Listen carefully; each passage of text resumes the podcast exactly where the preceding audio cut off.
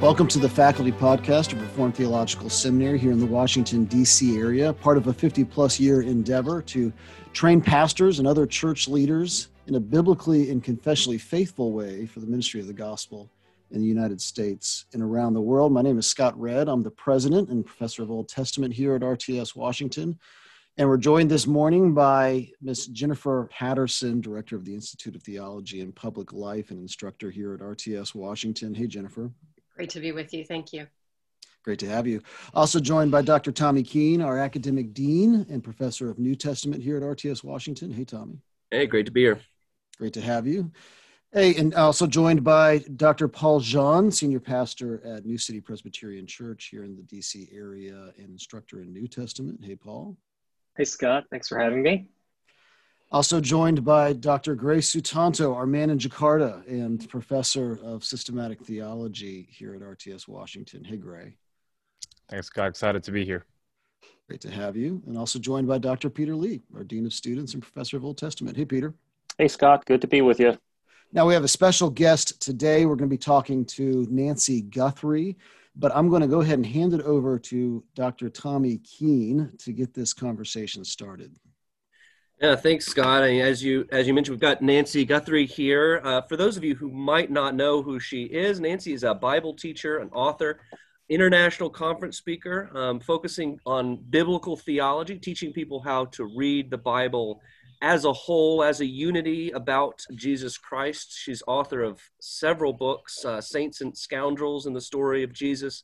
Even better than Eden, which I hope to talk about a little bit today holding on to hope. And most recently, uh, God does his best work with Empty, um, a portion of which will likely be published in RTS's own Reformed Faith and Practice uh, journal, along with an interview with Nancy. We're excited uh, about that. And I thought we could actually start there.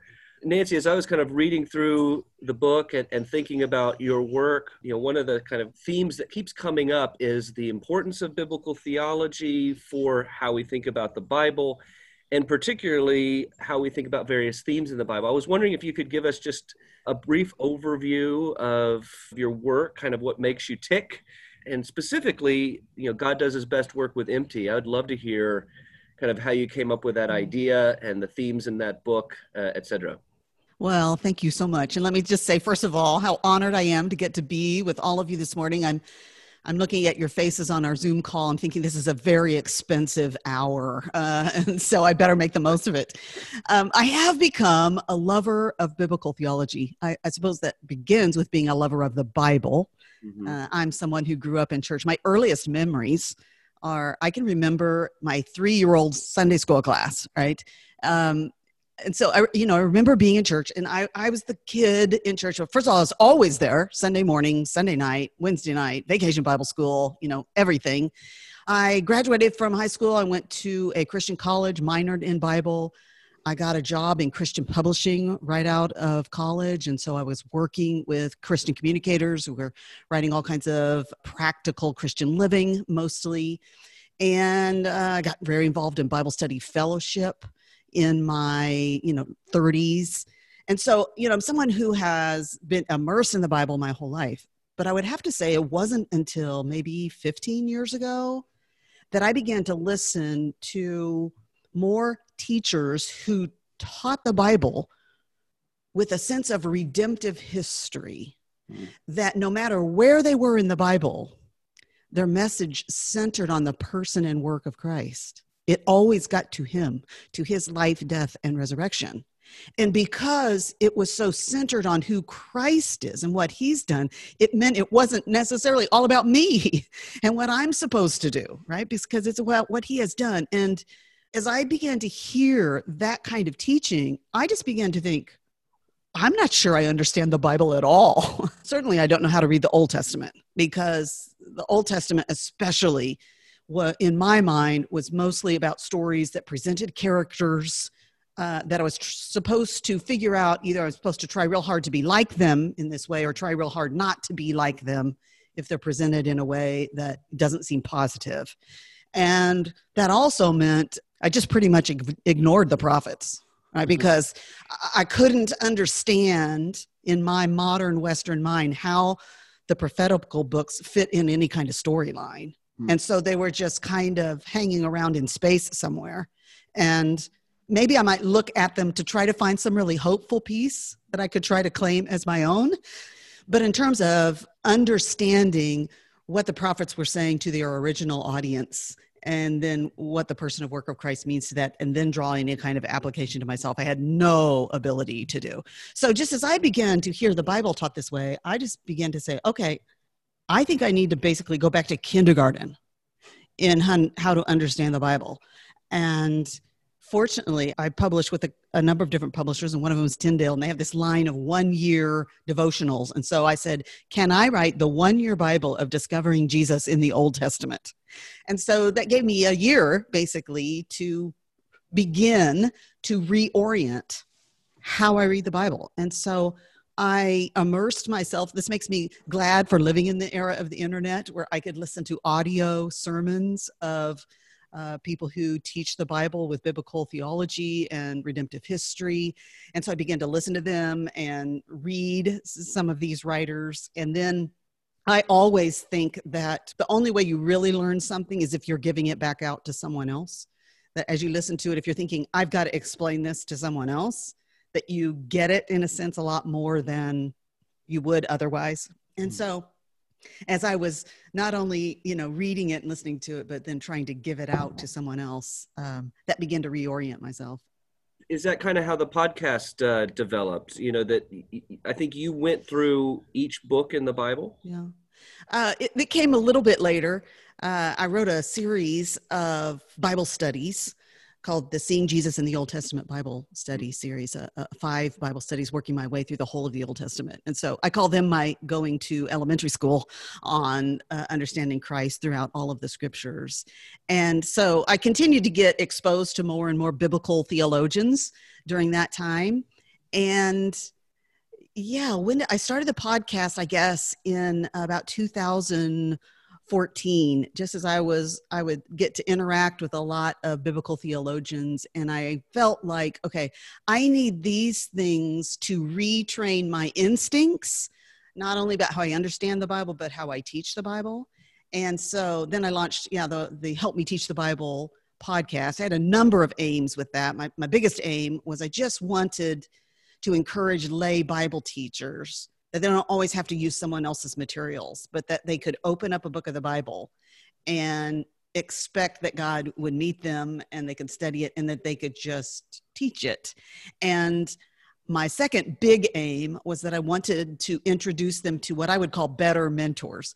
And for me, mostly that meant mentors who teach the Bible with a sense of biblical theology. And I suppose that's a big deal to me just because it's it's not the way I grew up and it's it's not how my instincts have worked most of my life and fortunately those are changing uh, with time but I think I think there are a lot of people like me who theology is very new and they need help especially figuring out how to get to Christ in the text and present the gospel from the text wherever they are. I remember hearing you, I think for the first time, teach, Nancy, at my church uh, this is Fourth Pres up in Bethesda, maybe six years ago or so. It was on a weekend conference, and there were a, a, bunch of biblical teachers there, and it was it was kind of an illustrious group. And I remember sitting in the back of the room as you got up to give your talk, and I don't remember exactly what the topic was, but what I remember is how you you particularly were focusing on the law and sort of a biblical theology of the law in a way. And I remember listening to it and thinking, wow, you know, she she gets this in a way that's that you don't often hear. She there's a there's a kind of biblical theology 101 where every passage points you not merely to Christ, but to um, you know, maybe substitutionary atonement or something along those lines. And yet you presented this kind of I think, very sophisticated, nuanced understanding of what God requires of us and how we understand that in light of Christ. Mm. And it was just a really beautiful and impressive teaching. And I was thrilled to see later that you were at RTS taking classes. And I thought, okay, maybe that's why, you know, maybe, maybe that's one of the reasons why I like it so much. I like the way she's talking so much. But I want to ask so, what are some of those resources? You talked about people who are preaching and teaching bibl- in a biblical theological mode and how people can not only glean from them but also learn how to do it themselves i guess i, I love that i love that the, the, way that you said that they don't just have to read other people but they can learn how to do this themselves mm-hmm. what are some of the resources that you found most mm. helpful in your preparing yeah. your training for this well i'm probably like everybody you know you have certain people who are helpful to you at one time and it changes Mm-hmm. Are you guys like that? All right. So, yeah, yeah, you know, absolutely. initially, I mean, when, and I'm sure you guys can relate to this, you heard Tim Keller give his message, you know, and talk about the better Abel, right? And the better Jonah and, you know, the better Moses and all of that. And mind officially blown, right? and um, so, you know, to hear Tim Keller do that uh, was significant to me. I remember early on listening to Sinclair Ferguson and writing him a letter. Um, mm. Um, I find a lot of biblical theologians come out of the UK or Australia. So my husband used to walk by my computer and ask me if I had a thing for men with accents because I always seem to be listening to biblical theologians from those places. But you know, um, I've learned a lot from people like Graham Goldsworthy and yeah. John Woodhouse. Um, I think w- we have some excellent biblical theologians from Scotland, people like mm-hmm. Alistair Begg and Colin Smith and Liam Goligher and, and Sinclair, right? So um, here's how I started that whole endeavor. I went out, I bought three books. I bought Ed Clowney's The Unfolding Mystery, mm-hmm. which is a very readable book for people to start with, right? I got Christopher Wright's um, Knowing Christ Through the Old Testament. And then one other I won't mention because it wasn't that helpful and uh, then probably my next big breakthrough came when I got Graham Goldsworthy's trilogy, the Goldsworthy yeah. trilogy, and read Gospel and Kingdom. And, you know, he, he, there at the beginning, he talks about how the story of the Bible, no matter where you are in the Bible, is the story of God's people in God's place under God's rule. Yeah, I remember reading Goldsworthy. This is kind of years after being introduced to biblical theology and thinking, why haven't I read him before? it was so so helpful. Nancy, your ministry has not only been direct teaching, but as we've already mentioned, really a focus on equipping. And you've launched this biblical theology workshop for women um, we are pleased to be hosting you through uh, RTS Washington uh, next fall, November 5th and 6th, 2021. It was supposed to be this past weekend, actually, and due to COVID, we had to uh, postpone that. So it's nice to have you here with mm-hmm. us as a consolation prize this morning. But yeah, my husband on Friday, he opened up his calendar. He still had on his calendar that we would be in Washington. He was like, Oh, we're supposed to be in Washington today. I was like, Oh, don't even tell me that. we're all sad about that. Yeah. Um, but very nice to be seeing you this way uh, yeah. today. And I just could you talk a little bit that that's been a really major focus for you and is going to mm-hmm. occupy quite a bit of your time next year. You're clearly passionate about it. Can you talk about why that's been an important venture for you? Yes. I think one thing I've discovered, I mean, Scott was talking about me, you know, teaching where he saw me teach a number of years ago.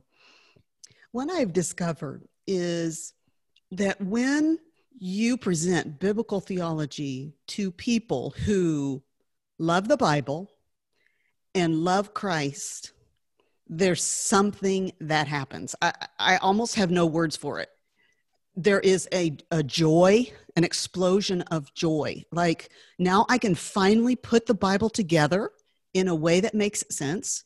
And the the beauty of seeing Christ from all of these different angles that biblical theology, especially looking at various themes in the Bible, the experience of getting to see the, the person and work of Christ, it melts our hearts and it fills us with joy.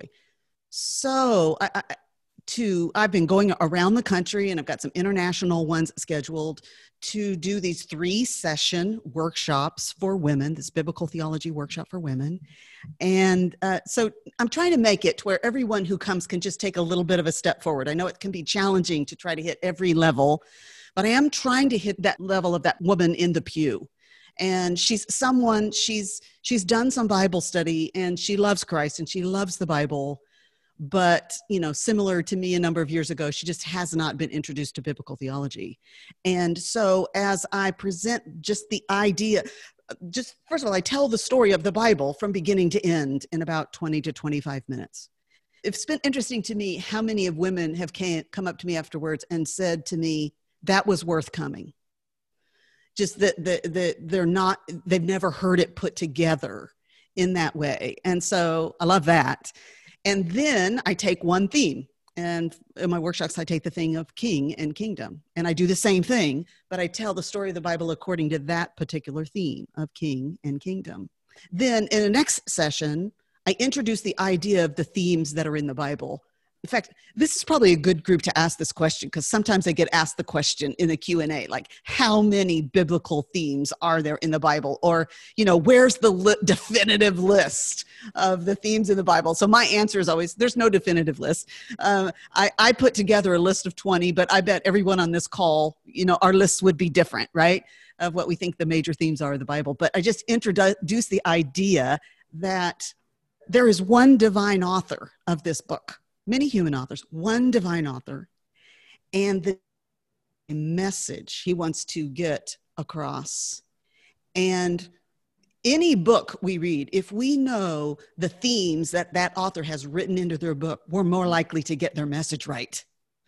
And we're more likely to, to keep from uh, misunderstanding it, missing the message, making it into a message it isn't really. And so uh, I pr- introduce these biblical themes and I trace, I take one theme and trace it through every part of the Bible, through the, the major redemptive historical events creation, fall, cross, resurrection, Pentecost ascension, consummation, and then every part of the Bible, Pentateuch, history books. And so, and I just, you know, draw out, and my point is I'm looking for a passage or two in which the theme develops. Doesn't just mention the theme. It's that if you're telling the story of the Bible according to theme, it takes a story, the crisis that's pretty much always there at the fall in the story, uh, it, it develops, and we get to the climax. And the climax is always the same place. It's always in the death and resurrection and uh, the Pentecost and ascension of Jesus Christ, and then it resolves into the consummation which the consummation part i find for most of evangelical christianity that is the huge missing piece.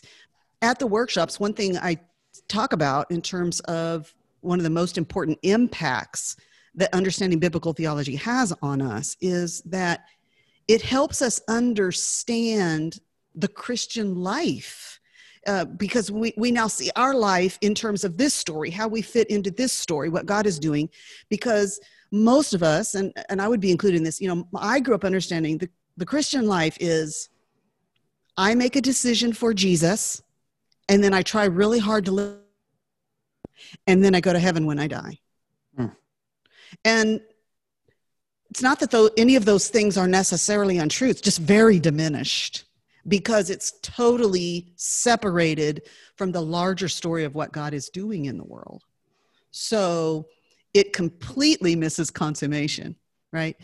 So we do that and then I go to I go to the gospels and I just dip into the gospels because I'm trying to demonstrate how a basic understanding of these biblical themes then serves us no matter where we go in the Bible as we see those themes arise wherever they are it it guides us in helping to us to understand it rightly. So mm-hmm. i just love doing that. It's so fun. You just uh, you know you just see the light bulbs going off and the women tell me afterwards their minds are spinning and their hearts are burning uh, because they've seen jesus in this fresh way because they've just always dipped into little places to find a little bit of inspiration, right? And, and they haven't had a sense of how it fits together. So when it came to the part where they were supposed to try to trace a theme and come up with verses for a particular theme, they realized, I don't know where stuff is in the Bible. And I kind of feel like if that's the main thing you learn at the workshop and it motivates you to try to get to know your Bible better, that that's good. But um, for most women, they just find a new passion and I try to encourage them to approach their Bibles with a new sense of curiosity for learning rather than just checking off a Bible reading or looking for a little inspiration for the day. I, I really like how, how you put that. And on your website, you say, you know, one of the things that you're trying to do, your mission is to infiltrate women's Bible study with biblical theology. And I, lo- I love that word, infiltrate. I thought, huh, that's an interesting word, but that that's how it feels at times. I, I know for me, there's this moment. I teach hermeneutics here, and there's this moment in hermeneutics where I see a couple of the students, and I know exactly when it's going to be, but a couple of their their brains kind of pop a little bit, or their you know, as you put it, their their, their eyes eyes go bright, and it's this usually the students that haven't had Dr. Redd or Dr. Lee yet, but they they they kind of get it all of a sudden, and and I can see their their wheels turning because the next question that they ask, and it comes up every year, the next question that they ask is not how do I learn the Bible better, but rather how do I get others to learn the Bible better? Because I can spot that this isn't happening in our Sunday schools, and this isn't what's going on in with the flannel graph, uh, you, you, know, at, at, in third grade, and and this isn't how Bible studies are working right now. How do I get my Bible study leaders to start doing this? Now i think you've answered kind of like how do i start doing this?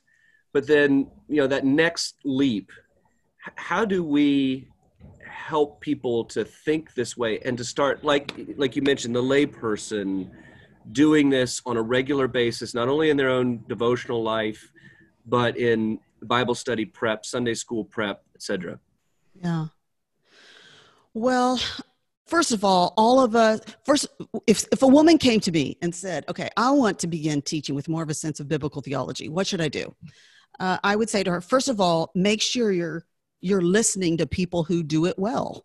I think that has been my greatest influence. You know, there are books and I love books that kind of break down how to do biblical theology. In fact, there's a brand new book coming out I think it's Kregel, 40 Questions About Biblical Theology. It's a really helpful book and a, hmm. concise explanations of, in many ways, how to do it and some demonstrations of how to do it. But I think the best thing is listen to people who do it well and listen actively.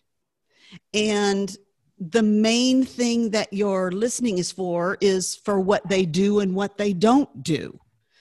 And it always hinges on how they get to Christ, though, right? And how they present the gospel. I mean, week to week at my church, I am so blessed to have a an RTS graduate pastor, Nate Sheridan, who's working on his doctorate right now from RTS too, and you know he's an excellent biblical theologian. And I know I, I come into church and I look at the I look at the bulletin, and sometimes I'll read the passage and I can't immediately, I, I think, how's he going to get to Christ with this? I, I, I can't figure out, just, you know, having not really worked in the text, how I would do it.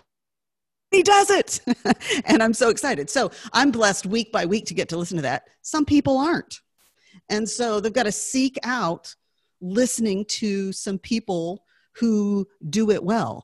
I think if you're if you're trying to learn to teach this way, that um, you could do use in some ways the tool that I use at the workshop where I have these themes and they've got to find them in every part of the Bible. So I would say to a teacher, let's let's say you're teaching on the passage that my pastor was preaching on yesterday on uh, Mark chapter 1 on the two lepers. The leper came to Jesus and said, I know you can make me, you know, I know you can make me clean if you're willing make me clean. And then Jesus reaches out and says, I'm willing, be clean. Now, we know how that misused, right? Here's how you get your miracle from Jesus. That, that's how that passage gets used if you don't have a sense of biblical theology. But if you look at that and you go, okay, I think I need to see this in light of the whole Bible's story about clean and unclean. So you know where does that begin? Okay it begins in the garden where they're clean right? Then something unclean enters the garden. But it really gets going in leviticus and i've got all these rules of clean and unclean. What's that about? And honestly that's going to take you a lot of work. But you're going to come to see that everything that's unclean is related to the impact of the curse. And then you're going to think through what it was like for those people in the old testament to live under these laws of clean and unclean every day everything they did and then when you read that Jesus is going to reach out and touch her, you're going to think, wait a minute, Jesus is a Jewish person. He can't touch someone with leprosy. And you're beginning to see, okay, here's a picture of this great exchange. Is going to take her uncleanness upon himself and he's going to give to her his cleanness. And you think, how is this going to come to its climax in the cross and resurrection? And you realize on the cross, Jesus is going to become the ultimate unclean thing. He who knew no sin became sin so that we might become the righteousness of God. He's going to take my uncleanness upon himself. And then we end, end with the consummation where we enter into this place. It's been, we will have been purified, not just made clean, but made holy. So we can enter into his holy presence. We're going to live in this place where nothing unclean will ever enter. So you get the sense of the whole story, and then you come back to your passage. How does all of that impact how I'm going to teach this passage? I'm not sure if that answered your question, Thomas. But... No, it's it's really helpful. I, I, I never have a good answer, which is why I asked okay. you. Um, and and I think that's really helpful. That part of it is is you modeling it for others and watching others model it for you. Um, and it may may take five years for people to start to pick up on what you're doing. A lot longer than that, I think right? And i always feel like at my workshops some women are so discouraged because they they come to a point where they think wow i've got so far to go to reorient myself. And i can re- i can remember being in bible study fellowship you know in my 30s and looking around and there were women who like seemed to know where stuff is in the bible or a, a book of the bible would be mentioned and they knew they could like tell you what that book was about and at that point in my life I just didn't know the Bible like that at all. And I thought to myself, it's going to take like a lifetime to know the Bible like that. I was trying to give people. And hope. I say, yes, it is. It's going to take a lifetime. And how wonderful is it that the Bible is the one book in the world that is worthy of spending a lifetime seeking to know and understand and apply? There's something to i think there's something it compounds right? Because as you learn the story and you learn the themes and by the way i want to have a total i want to have an audio appendix afterwards where we argue about how many themes there are faculty. Um, we, we won't subject you to that nancy but but the idea of like once you learn the themes and you kind of get the sense this is finite there's a normal there's a finite number of things of threads that you can pull you can develop on that and learning develops at a at a faster level. And I, I, think that's one of the reasons why people have a hard time finding where things are in the bible is because they don't have something that's connecting them all mm-hmm. together. And so once you start getting those tools you know the the uh, the curve goes up and increases exponentially the more you kind of just get a grasp of the basics you know but i think it is a, it's a it's a way it's a mode of thinking. It's a it's a pattern of thought that you have to be exercised in and i think that's hearing it and engaging with it over and over again. Great you had a question. Yeah thanks so much. Uh, that was fantastic. I mean i just as i was listening to you it sounded like how you were treating the clean unclean passage in mark 1 was basically you took the theme from there and you traced it back to creation. So how the fall impacted that theme and then you trace it all the way back to Jesus and what he was doing in redemption and putting it into the consummation, right? So it sounds like that was a method there involved, right? So uh, my question is, how would you answer someone who's struggling with getting that method right? Would you immediately teach them here's a step-by-step method? Where would you go to to get people to think about how this text points us to Jesus? So they're struggling, let's say, in the prophets, like you said, the prophets you might seem uh, is a little bit difficult to tie into the, the broader storyline of the scriptures or whatever text in the Bible, right? And they're struggling. How do I get to Jesus? Would you tell them, well, pick out the theme, trace it to creation all the way to redemption and consummation? Or would you go through type and anti-type? There's so many routes, right? Right. So I'm guessing where would you go first and foremost as the most helpful way to get to Christ as a method? Wow, that's a hard question, Gray. Come on now. I'm just a In lonely RTS global student. I don't know these things. Um, I think any part of the Bible we go to, we've got a toolbox, or, or at least uh, uh, over our training, we're trying to develop a toolbox, right? And so uh, we come to a text and we're going to pull out all of our different tools to try to hack away at it to get to meaning and um, we're, we're, we're, trying to get to the original author's uh, intended meaning for his original hearers, and we're going to look at its um, its literary context, its biblical context, its historical context, and all of those things are going to reveal some things to us. We're going to try to maybe even write out a sentence of what that author's aim was of his message. We're going to be looking for repeated words um, as well as themes. So themes would be just one of the tools I think we we bring to that. Uh, we're going to be looking at it even before we. Um, maybe even start working on our talk or our message to say, how am I going to get to the gospel here? And, and not in a stick it on way, but in an authentic way. You know, what are some words or ideas or images in this text that create an authentic but unmistakably tied to this passage uniquely as a way to to get to Christ. And we do bring all of that to the text and you know depending on where we are and who we're talking to and how long we have uh, for our message you know those various tools are going to unearth some things in the text that help us to figure out what we're going to communicate uh, hi nancy this is uh, peter lee here hey uh, peter it's so great to have you. Um, I was we were all so disappointed when the uh, when COVID hit and we couldn't have you here for the conference. So uh, this is just a small little taste to uh, to know what we're going to get in the future, and it's terrific. By the way, I, I assume that once you finish your uh, biblical theology workshop through the Bible, I'm assuming you're going to shift to uh, systematic theology at that point. Is that the next? Is that step said there? like a systematic theology professor? Well, uh, my heart, you warm the cockles of my biblical theological heart. That's what I do. Do you have those? living. Okay, great. I'd like to think I have them, and Okay, so good. the, we need uh, both, don't we? We we- really need we- both. We do need There's- both. We need both. We need we do need both. Praise God. But uh, I guess there's But understanding which- the differences, I feel like at these workshops, most women have been exposed to, Mm-hmm. you know, they've had doctrine kind of class. So they, they've been exposed to systematic theology. So I actually talk about a little systematic theology just to compare and contrast them, just to help people understand what biblical theology is and kind of the differences. So Yeah, that was totally my experience. I went into seminary with this fairly good background of uh, systematic doctrines. It was, uh, you know, I studied under uh, Ed Clowney, and uh, uh, hearing him and some of my other teachers is just, it was like a Copernican revolution and didn't even realize that you, it, it sounded weird. It sounded wrong initially, but then it just became just fantastic.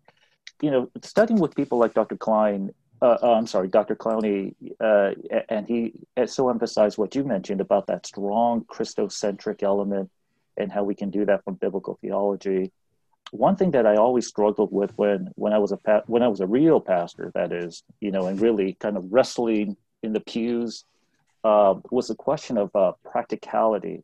You know, biblical theology because it's a narrative ends up. Um, it, it, I found it difficult to know. Therefore, this is what you ought to do uh, because it's because it's a strong, you know, direction that takes us to Christ. Once you get to Jesus, it's sort of, it, you know, that's it. And so I was wondering, uh, did you do you find that uh, a similar type of struggle? And if so, you know, what where's the application? Dr. Clowney used to say, you know, our application is just our identifying our union with Christ, which is terrific. But I think some may take that as sort of a Mhm. A, an easy excuse to not talk about then the Christian life. Yeah. so, Well, a cou- yeah, thank you. That's a great question. Uh, a couple of things. First of all, I think especially women's Bible study is so oriented toward a practical application. Uh, what am I supposed to do? I've been doing a bunch of radio interviews over the last month or so for my new book, God Does His Best Work with Empty. And let me tell you, Christian radio wants you to get practical, you know, and tell me what I am supposed to do. So I want to say, first of all, I think that there is nothing more practical than what you see in the scriptures would cause you to adore Christ. I think most of the world think that's not very practical. That that you, it will cause you to love him more, adore him more. Uh, I think that's eminently practical because uh, my Christ is what uh, gives me power and desire for obedience and conformity to his character. And so I actually think that if if I if I present Christ in a beautiful way and it causes the women I'm teaching to see his I, want them to see three things. I want them to see his beauty and his sufficiency and the necessity of being joined to him. I mean, that is the most urgent thing, right? Mm-hmm. And even after you've become joined to him, we still need to keep being reminded, I think, how urgent it is to be joined to Christ, that there is nowhere apart from him that we can enjoy his salvation benefits. It is urgent that we and others are joined to him. So I think many people would label those things as not practical. I think they are absolutely practical. I really appreciate Bible teachers who are able to find the balance that I think you're talking about, Peter, that they get to Christ, to his death and resurrection. But then there are some real life things. I think one of the best examples of both a person who does this regularly and a sermon series that did this. I mentioned earlier, I love Colin Smith's preaching. Are you familiar with him in Arlington Heights, Illinois? And he has a podcast and radio ministry called Unlocking the Bible. I remember hmm. listening through, he, he did a series of messages on Joseph. And everyone was titled, everyone was given a title that could apply to Joseph or Jesus. So just even from the titling, you saw that he was going to be presenting Christ. I think, you know, uh, he was the beloved son, uh, the hated brother. Um, and so all of those titles, he did that. And yet, with everyone, he did also talk about, you know, Joseph's response to temptation. Uh, and and his fleeing temptation and he he he applied some of the, the wisdom of Joseph's actions to us as people living in the modern world. And so I think it can be done. And I think I, I, I think what you're getting at, Peter, is, is that sometimes we who love biblical theology can be very slow to apply the Bible in morally, personally spiritually challenging ways to say to a person, here's what you ought to do based on what we've seen. But I think as we become better biblical theologians, we find a blend because I, I think the, the scriptures present to us a word in which we can do both. I definitely appreciate that. I mean, uh, and I'm definitely with you on this. Uh, maybe it's just the maleness in me at times that kind of needs something to do, you know, a problem to fix, and and can't see the value in just the fact that, you know what, if I learn to uh, to love Jesus more, that alone is is beneficial, and to just leave it at that. Um, and maybe it's just um, my, my, question for you guys, Nancy, is is uh, um, what can we do uh, to mm-hmm. be more of an encouragement uh, women students to do kind of what you're doing to, to mm-hmm. learn to love the word of god to broaden their interest in scripture beyond just that yeah. treat your women like they have minds for theology mm. um, and not just minds for organizing and doing a little bible study and i don't mean to belittle that i love bible study right but I think there's a slightly different nuance I'm talking about here that uh, that women to, to to encourage them that they have a mind for theology. So how does a that? Well, how do you do that with the men in your church who love theology? You you talk to them about books that you're reading. Have you read this book? Maybe you even ask them for a recommendation of a book. You know, what's a book you read lately that's really shaping how you're approaching the Bible. I'd like to hmm. see mm. that, yeah. right? Not not see it to check it out, although it might be good that you do. Um, but treat them like a theological colleague. Mm. And when I think about the excellent theologians and pastors in my world in terms of how they've helped me, they have been available to me when I get stuck. Like I remember um, Gray mentioned that you've been using there in Indonesia my Seeing Jesus in the Old Testament Bible study series, beginning with Genesis. You know, and I remember the, the, the second one, God, getting to Deuteronomy. I knew I had to figure out what this circumcision of the heart was that's talked about in Deuteronomy. I guess I should have called you Scott, right? You're my Deuteronomy guy, but I didn't know you then. Right, so, you know, what is this circumcision of the heart? And I knew I had, if I was going to get to the gospel, I had to figure out what was being talked about here. And, um, you know, so I can remember one um, guy who I went to repeatedly with questions like that, you know, and I could either over the phone or go sit in his office, just talk me through this. What is this here? Now, I also have to say, I can remember a time many years before this. This was before I was really understanding biblical theology. I remember I was teaching women's Bible study, a class on Romans, and I got Romans like 9 through 11, okay? And I'm trying to figure out this. And I can remember going to a pastor at that time and just saying, okay, so what does this mean? Does this mean that a lot of Jewish people are going to turn to Christ? The end, you know, that kind of question from the text. And I remember feeling so brushed off, you know, just kind of like, yeah, yeah, maybe so. And that, but not engaging me mm. to talk about it or offering a resource or two. Why don't you read here and here? Listen to who, how this person handles this and give it some more thought and then let's talk about it. I mean, that's what I needed. And instead, I felt like, now, you women don't need to worry your pretty little head over really figuring that out. That's mm. how I felt in that instance.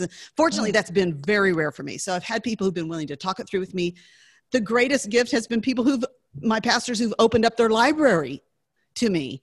Uh, a few Sundays ago, I remember um, I went into my pastor's office in between services, and he came in, and I was like bent down, pulling out a, a book from his bottom bottom shelf. He's like, "Oh, hello," and but I know that it's open to me for whatever I'm working on. And that, and the, and he sent me a book late, you know, a few weeks ago. I want you to read this and let's talk. That is one way to really encourage women to really think about the Bible. Amen.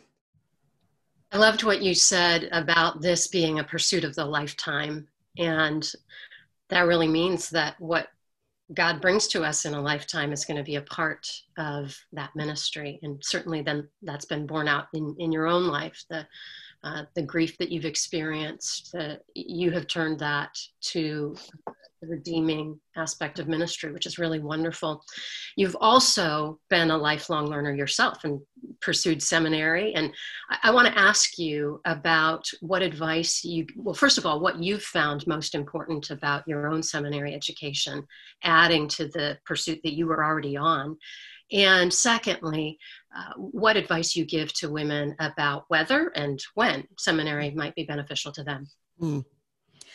Well, you know, I go back and forth on whether or not I wish I had done it earlier. Um, in some ways, you know, I'm 58 now, so um, I, I, some ways I wish I had started seminary with a 20 something year old mind.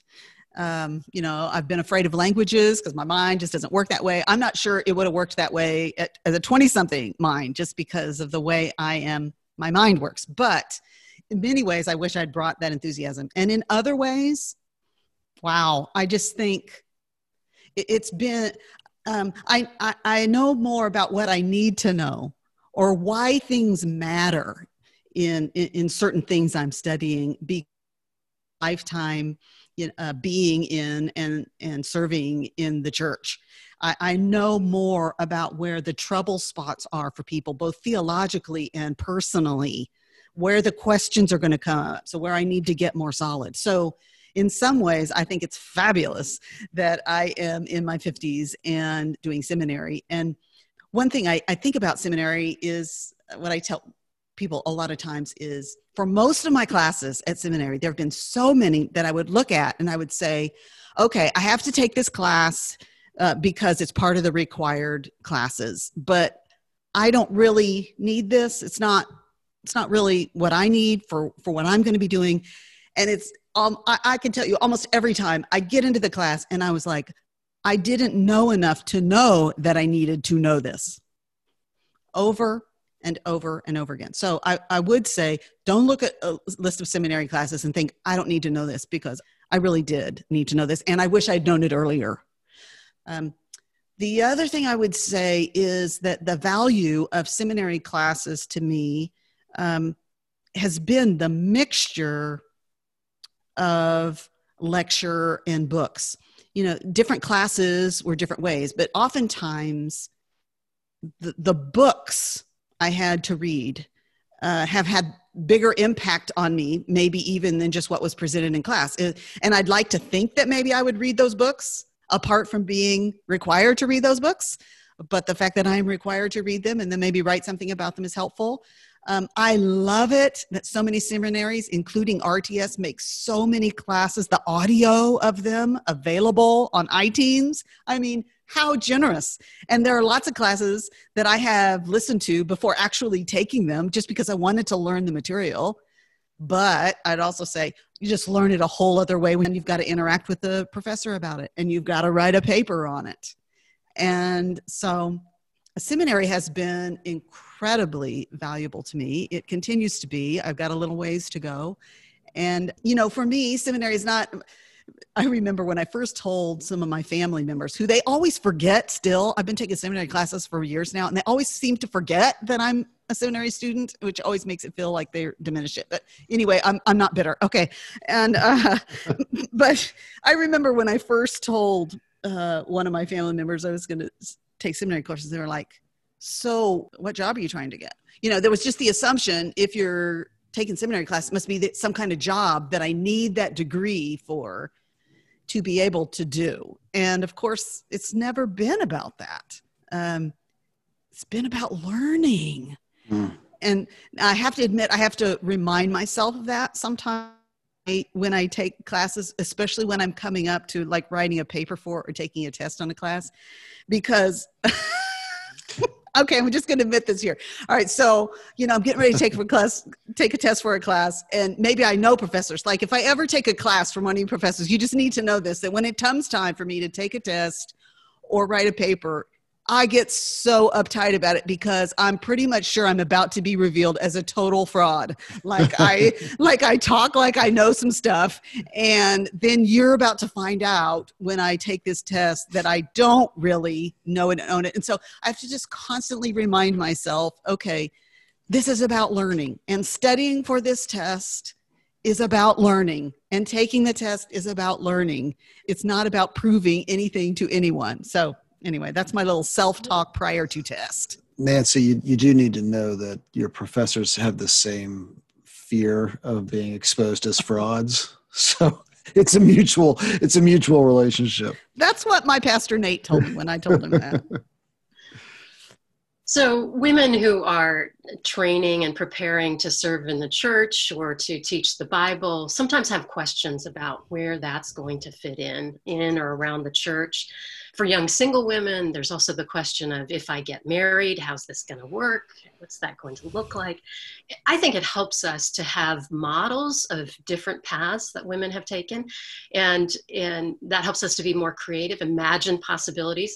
This this I was reminded of this when I heard you and your husband David on the final uh, episode, the closing episode for now, of Help Me Teach the Bible, and uh, just what a neat partnership you have. I wonder if you could share a little bit about your ministry journey, uh, as a, including as a couple, uh, just so we could have that as as a um, as a way that's out there, an example of how to encourage young women, how to encourage others in ministry. It's a hard question isn't it for women? I'm sure you at all of your the rts seminaries deal with this. Women are investing in an education and then wondering if there's going to be a paid job out there for them especially if they're they're single.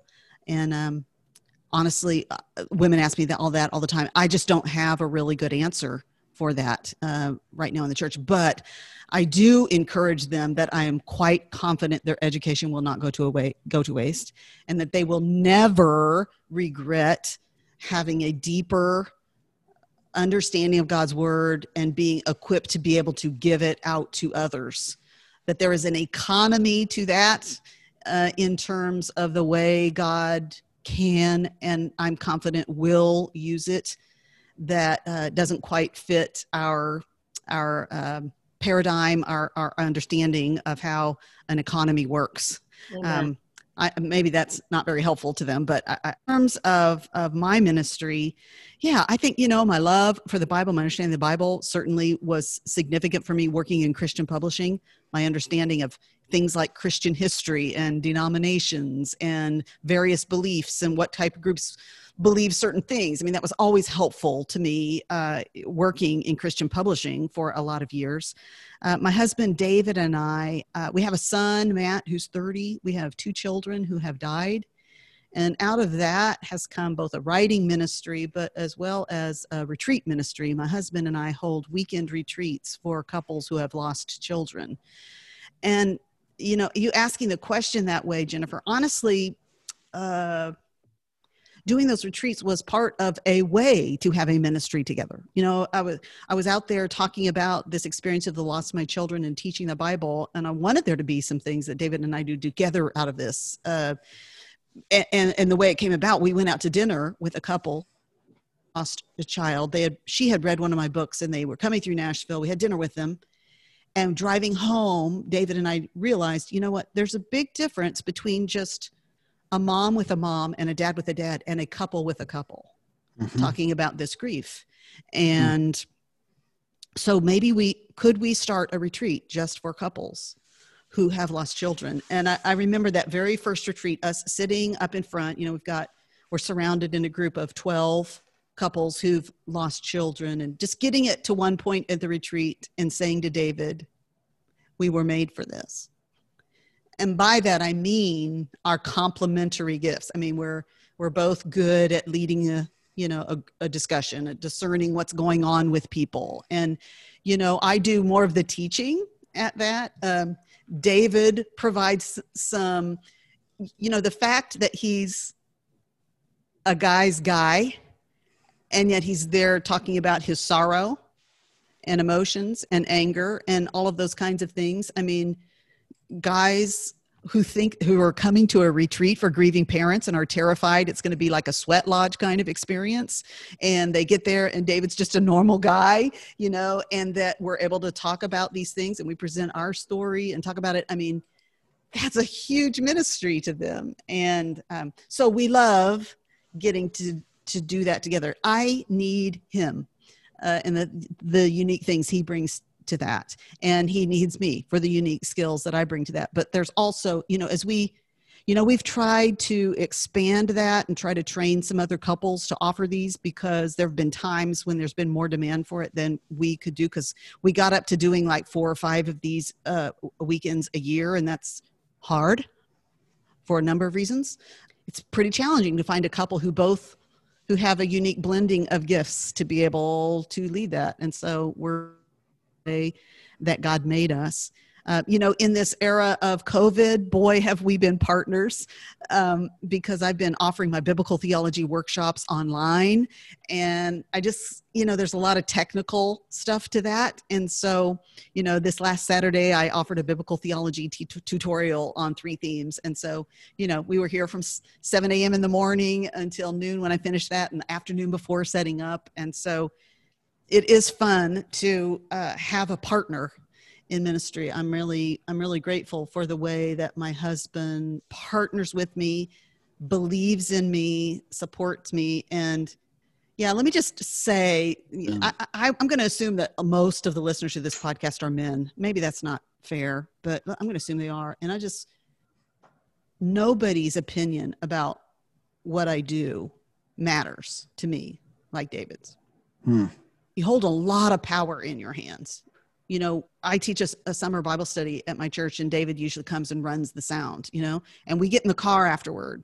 And you know what he says to me or doesn't say to me it matters. Um, I, I, suppose it's the same for you. Do you feel that way about what your wife says about your sermon on sundays is it the same? I mean it just it oh, yeah. has a lot of power right? Oh yeah. Oh yeah. Definitely. So anyway, I'm grateful for a partner in life and ministry in David. That's for well, sure. We're we're thankful for your your ministry and your partnership in that ministry, the marriage and family. It's just such an example to us. And um, I just want to ask a final question for me on the uh, the the book that you have oh, yeah. your new book, uh, God Does His Best Work with Empty. And that has, uh, I think you've particularly, um, a lot of your ministry has centered on uh, emptiness with regard to, to family out of the story that you've shared with us. And um, that can sometimes be reflected in marriage and the, the absence of marriage, singleness. I know these, this cluster of um, the sense of emptiness around the family has particularly been a part of what you've done. I wonder if you could just give us a taste of your new book and maybe sure. particularly thinking about that aspect of it. Certainly. Well, hopefully it won't surprise you that it's really a biblical theology of the theme of fullness and emptiness. Um, but you know, maybe you'll appreciate this. I, I, I, should have taken my own advice that I've talked about here, where I talked about you know beginning by tracing the theme from beginning to end, and I kind of did that uh, before writing the book, but. A, a few weeks ago, I gave a talk, a short talk, just on the theme of emptiness. Once I sat down and did the work to write out beginning to end, I, I thought of all kinds of things I should have included in the book like uh, just beginning with the fact that before the in the beginning that god was full. I don't have that in the book. Um, so add it in just write it in there somewhere if you have the book. But um, that, that's really where the story begins. It doesn't begin just with the emptiness creation in genesis 1 2 that god created the heavens and the earth and it was formless and void. Uh, it begins before that with the fullness of God, all of his characteristics in fullness. He's, he doesn't just have mercy, he's abundant in mercy, right? He's full and out of that he creates the world but really the book I, I, trace this theme of emptiness and fullness looking at like for example the children of israel their empty stomachs in the wilderness and how god fills those with the manna but he's doing it to, to teach them and to train them he says. Uh, he, specifically he wants them to learn that man does not live by bread alone but by every word that proceeds from the mouth of god. The, this this metaphor of water throughout the bible that god keeps opening up a well of water and then we come to the woman at the well and she's so uh, thirsty for meaningful relationship that she can't seem to find. And and of course jesus is the he says i'm the only one who can fill you up. I'm the only one who can satisfy you. Uh, emptiness in the story of ruth it's very profound there you know because she actually uses the word you remember naomi does. I went away full but i came back empty. And then we see her arms full at the end of that story. We look at the prophet habakkuk as he's he's looks into the future. I think and i think this is the most apropos perhaps for us right now with covid-19 as people are facing so much emptiness in terms of financial emptiness. Um, and you know the prophet habakkuk he, he looks into the future. He sees babylon about to come in, sweep in and they're going to devastate not just the country around him probably his own farm his own holdings his own family. And he shows us how to face an uncertain future with faith. He says, you know, even if there's no olive on the branch, you know, there's no fruit on the vine, there's no cattle in the stall, all these things. He says, yet I will rejoice in the God of my salvation. And, and basically, he's the one who gives me sure footing. He's the one who provides security in my life.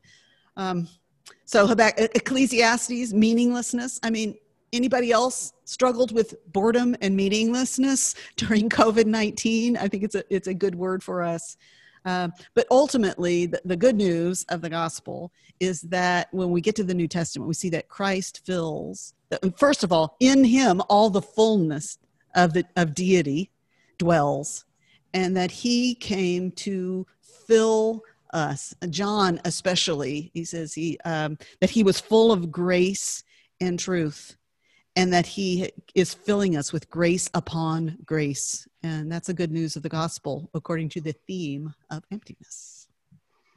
I love that. And I love the idea of emptiness finding its meaning in Christ, right? It's not just, this isn't just some kind of like self denialism or something like that, but it's founded in the person of Christ who himself emptied himself, right? He emptied himself, Philippians 2 7, you know, so that he might fill us. Mm-hmm. He, he, who was rich yeah, became a, poor. Right? That's so beautiful. That, that really speaks. Thank you for that. Hi, Nancy. Uh, thanks for joining us today. It's been a lot of fun. Um, you know, you're such a gift to the church. I, I love mm. everything you've written because uh, you have a wonderful way of making deep theology and Bible intelligible. I had a um, sort of a fun question to ask. I'm sorry, fun for you or for me?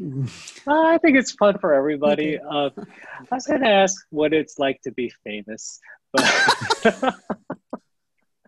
you know, I just you know, it's no, it was just we. But you sort of answered it when you said, um, and I loved your what your implied answer. You know what your husband uh, says probably weighs so much more, but I guess you know you do have an influence, you know, mm. and um, just uh, that's a better word, by the way.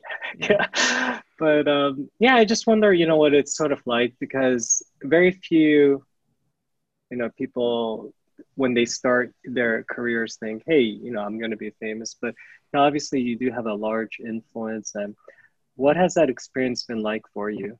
Well, it's interesting to me that you perceive me that way because I don't really perceive myself that way quite so much. Maybe I have a large influence in a very small world. Let's put it that way, right? I remember, first of all, we're all products of so much ex- various experience in our lives, right? And early on in our lives, we don't know how God is going to use things in our lives. Um, but I can, at 58 now, you know, I can look back at my life and see how God has brought so many experiences into my life that he now uses. So, for example, I, as I said, I got a job right out of college and working in Christian publishing. So I was working with the biggest names of Christian authors and writers, you know, at 21. And I got an up close view. And, you know, the publishing company I worked for, you know, dominated the bestseller list. So it was all the big names. And I saw up close. And I learned a lot from both negative and positive examples. I saw them struggle with ego and money and integrity and sexual things. And I got an up close view to see how they deal with that. And I, and I learned a lot. And I remember when my first book was getting ready to come out in 2002, my book, Holding On to Hope. And one thing I had always observed working with authors is that none of them were ever satisfied. They all felt like, you know, the book cover wasn't good enough, the promotion wasn't enough, they didn't sell enough, it wasn't available enough. I mean, they were always unsatisfied. And I remember the book was just about to come out, and I was like, I need to define what success is going to look like for me in this because I don't want to be that person. And I remember I wrote down several things. I hope I can remember what they are now. Um, I remember saying, okay, this was the time when, they, remember there used to be Christian bookstores everywhere? This was, you know, how old this was. But yeah, I just remember thinking, okay, one success is going to be that I might hear from a few Christian bookstore owners that they want to keep a copy or two in stock for when a hurting person comes into their store to, to recommend the book. And the other thing was, um, I wanted to be able to see genuine, lasting spiritual fruit come out of people who read the book. And the third thing was going to be that I would be pleasing to God in the things in regard to it that nobody else would see, but that I would have a sense that I was serving others in the way that nobody else could see. And and what's been amazing, I mean, I can't tell you how many times I would have a Christian bookseller come up to me and they would like use those exact words. I keep a couple of copies on hand because I want to have them for hurting people walking. And when they said that, they had no idea, of course, what that meant to me. And of course, I have seen so much fruit from things like that that I've written genuine, lasting spiritual fruit for, for which I am grateful. And then in regard integrity behind the scenes, you know, it's a spotty record. Sometimes I've done really well, and other times I haven't. You know, what that most often looks like for me is a hurting person who contacts me and they've got a messy problem and they want a piece of me. And, you know, and in terms of the time, kind of time I can invest in interacting them. I think it, it, yeah, it looks like walks in the park with young women who are trying to figure out what studying the Bible might look like and, and teaching it. Um, those kinds of things. So, getting back to your question, what's it like to have influence? Um, all of my life is about being a steward. All of our lives are, right? Uh, Mhm. And um, that that parable of the talents is so fascinating because the master he invests different. The, the passage is kind of about amounts, but I think it's all sorts of resources to the servants, and he just has one expectation that there would be a return for his kingdom. Hmm. And I tell you what, when I was actually trying to decide whether or not to write my first book, and I was at a Bible study about that, and I, that that recognition that it's all about a return for His kingdom, not mine. That really challenged me, but it also motivated me. It freed me up uh, to do some things that I was afraid I might be exploiting this story of the death of my daughter for myself. And, and when I saw, oh, it's all about a return for his kingdom, Mm. not mine. And that I didn't, I, I haven't gotten to choose what he's entrusted to me to be a steward of. He's entrusted to me some wonderful things, and he's entrusted to me some really hard things that I wouldn't have asked for. But the aim of my life, I think the aim of person on this call and every person who's listening to this podcast, the aim of our life is to say, what has God entrusted to me? And how am I doing investing it for a return for his kingdom? Because a day of accountability is coming. And I want him to say, well done.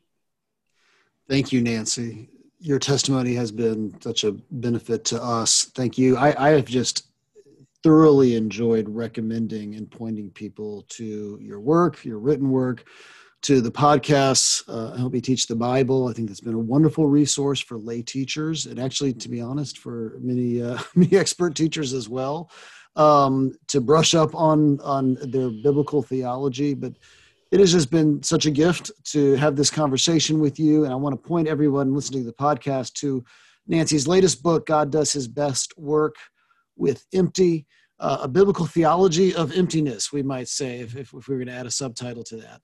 Um, but go check that out. And um, Nancy, it's just been such a wonderful gift to have you on today. Thank you so much for joining us. Well, I'm honored to be with all of you, and you can pay me back by giving me an A when I take one of your classes. Yeah, we'll do. We'll do. It's that easy, actually. You just have to ask. That's the RTS secret. No, um, so it's great to have you, and great to have you at RTS as a part of our learning community as well. And for everyone else, uh, we look forward to being with you again. Until then, take care.